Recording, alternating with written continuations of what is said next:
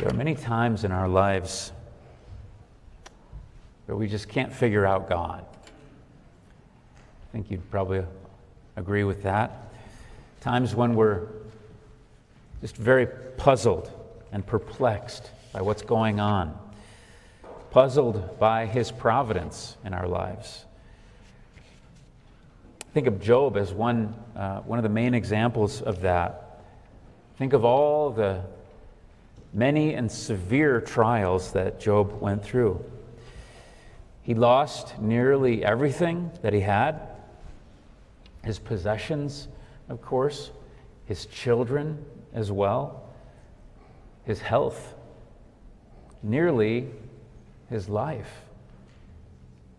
He had some very hard times trusting God through those afflictions, very severe afflictions. Well, we may not have the same degree of affliction that he went through, but we all have afflictions and troubles and trials in this life, and we all have that same problem of trusting God and God's good purposes that He is working out when we go through things that are hard. We go through things that are indeed bad in our lives. The Israelites uh, must have struggled with this as well, as they were going through such a time of affliction in their lives for 430 years, in fact. Generations went through that long time of slavery and oppression in Egypt. Now, they had the promise of God's deliverance to hope in. And that deliverance was coming, but things would get worse before they got better. Where we are here in the book of Exodus, things were still to get considerably worse. We're looking at the closing words of chapter 1 today. We read uh, in verses 11 to 14 how Pharaoh had become afraid of the Israelites. God had blessed them uh, so much that they had increased in number massively. Uh, the promises made to Abraham about his seed becoming as numerous as the sand on the seashore, the uh, stars in the sky, were being uh, brought to fulfillment. And it terrified Pharaoh because it was under his watch uh, that this happened. And so, in fear, he forced them to become slaves, and he oppressed them more and more severely. But the worse he treated them, the more he oppressed them, the more God blessed them, the more they grew, the more they multiplied, just as God had promised. And so, Pharaoh uh, made their lives more and more miserable. That's all he knew to do uh, to just clamp down even harder. He worked them more and more ruthlessly, gave them uh, hard, hard labor to do. And yet, nothing kept the Israelites from thriving and growing in numbers. When Pharaoh realized this just kept happening, nothing he did was working, he comes up with a new plan population control by infanticide. He decides to kill all the male Hebrew babies. Now, there's more going on here than what meets the eye. This is not just a story of one man against many men, against a whole people. This is a spiritual conflict. Just as in Job's story, there was a spiritual battle taking place uh, a spiritual drama unfolding, and it was a battle between God and the enemy, Satan. The same is true here with the Israelites. It's not just about Pharaoh and these people of Israel, this is a, a, a spiritual struggle. It's the struggle between light and darkness. It's the struggle between the promised seed of the woman and the seed of the serpent. It's Satan versus God and his redeeming purposes. God's plan was to bless his people and bring about his beautiful plan of redemption. His plan uh, of redemption that would extend to the whole world, but first it would come to and flow through them, the people of Israel. But God, uh, uh, Satan rather, would, uh, would uh, oppose this. He wanted to thwart God's purposes. And so keep that in mind. Keep that spiritual conflict in mind as uh, these passages unfold. That is what's going on here behind the scenes of what we see with these people. And first of all, we see Pharaoh's wicked plan unfold in verses 15 and 16. He said to the Hebrew midwives, called them in, and said, When you serve as a midwife to the Hebrew women and see them on the birth stool, if it is a son, you shall kill him. But if it is a daughter, she shall live. Now, only two of these midwives are mentioned here, mentioned by name. Uh, they were surely not uh, the only midwives. They were probably the, the, the, the heads of all the midwives. The Egyptian government would have had control over all the different um, areas of Egyptian society.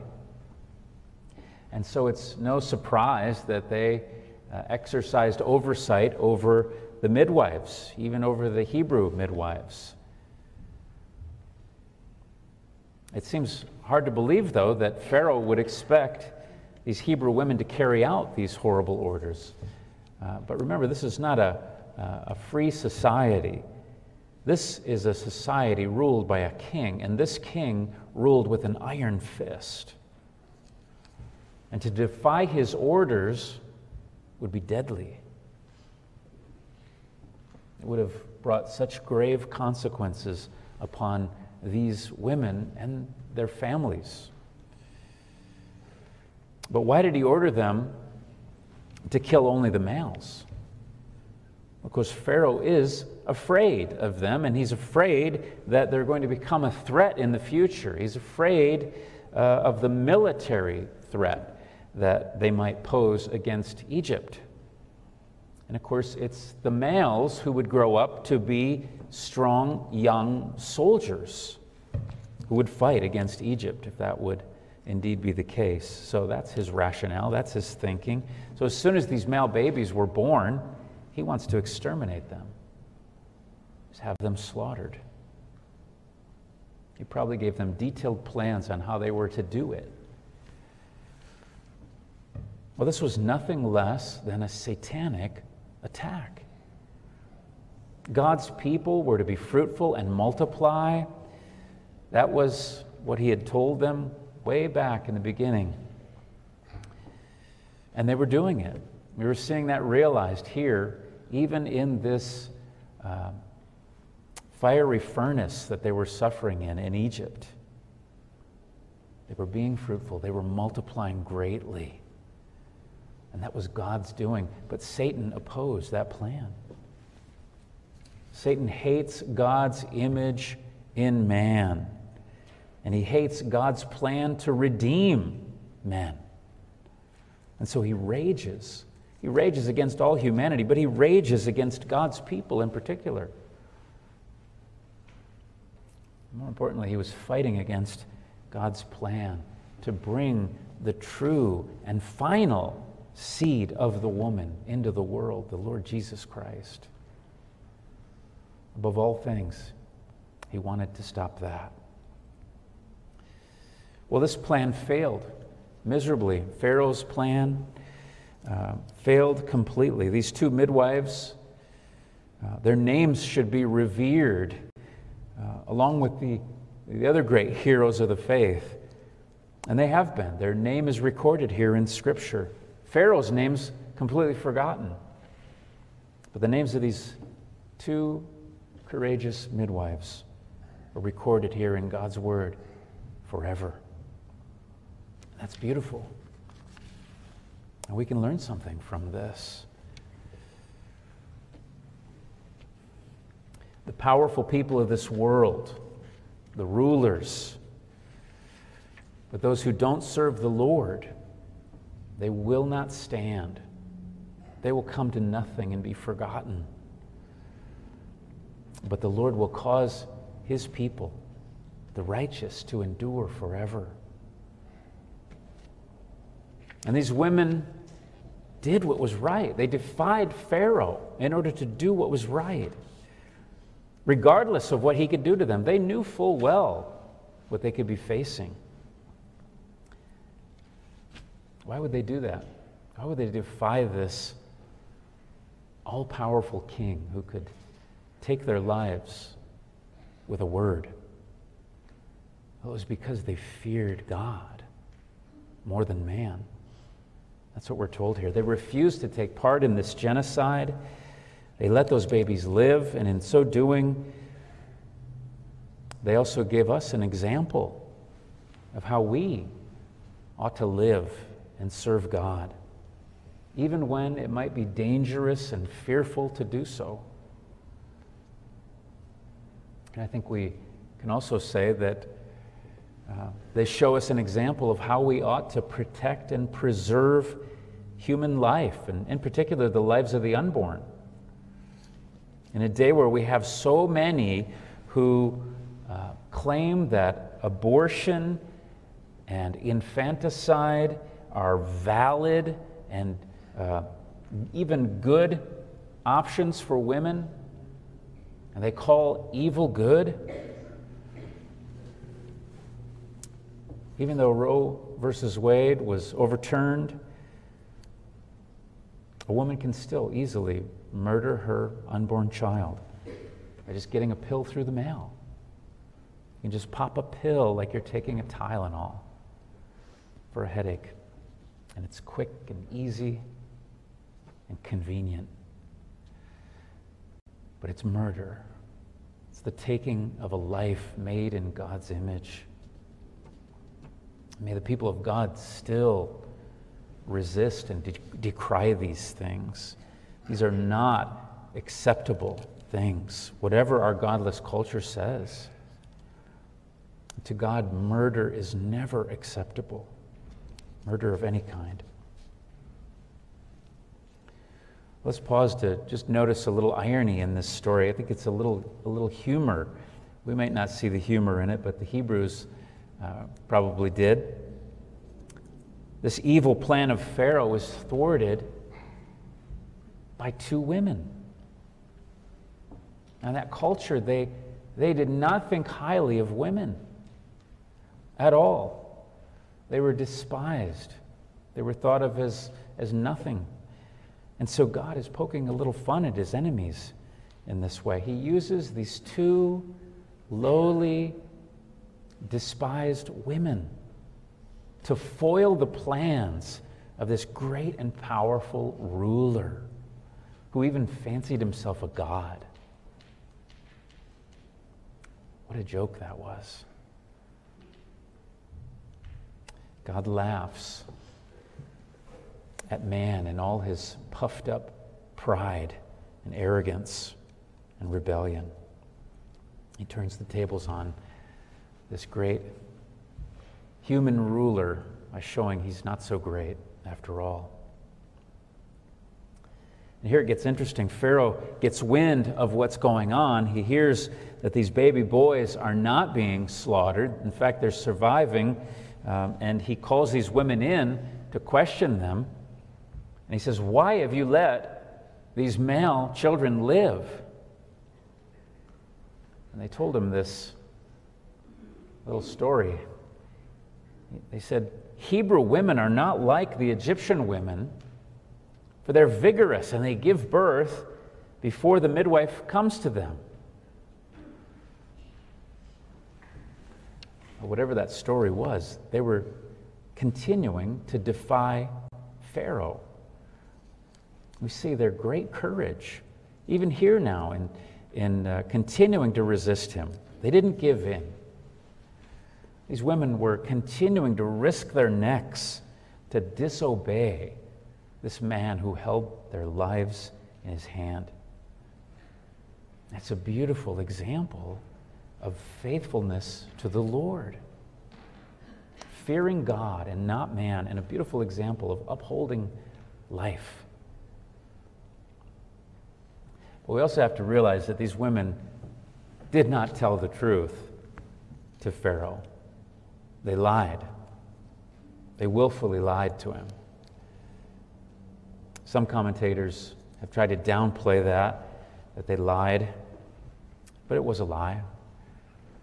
They didn't tell the truth about what they were doing. They were deliberately disobeying Pharaoh. They were deliberately sparing those little ones.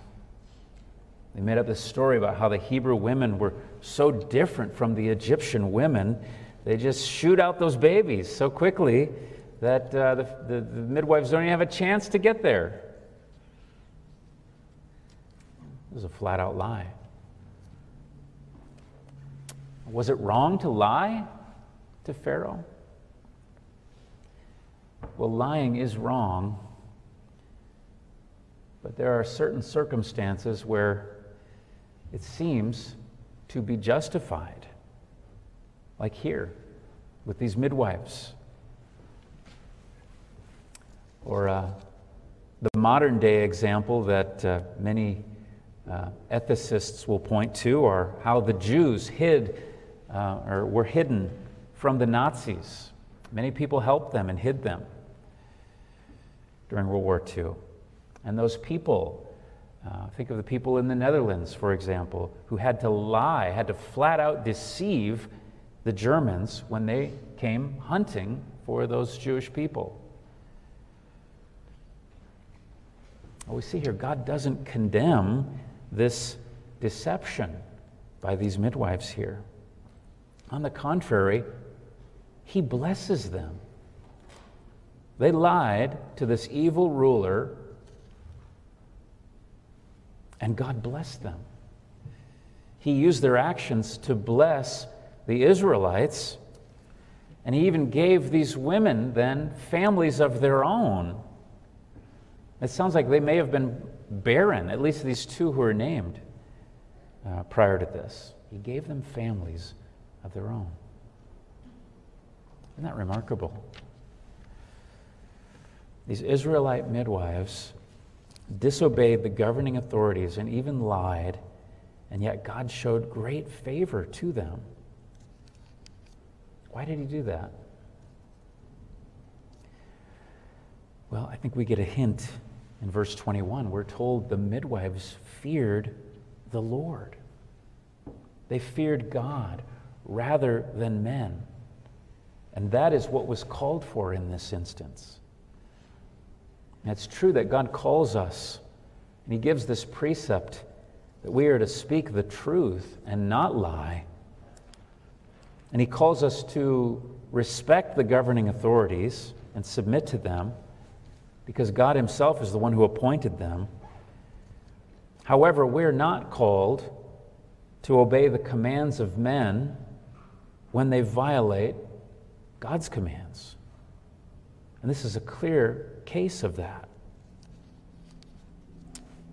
When the authorities were calling for murder, evil, in cases like that, God is to be obeyed rather than men. And that's what these women did at great risk to themselves. And that's why God blessed them. Now, generally speaking, we as Christians should be the most peaceable, law abiding citizens of all. We should be submissive to the government, uh, however possible. And in your workplace, you should be um, submissive to the authority uh, who is over you there. Uh, you ought to be the best, most diligent, faithful, compliant workers. But there too, if you're told to do something that God has forbidden, well, then you have to make a choice. Will you obey God or man?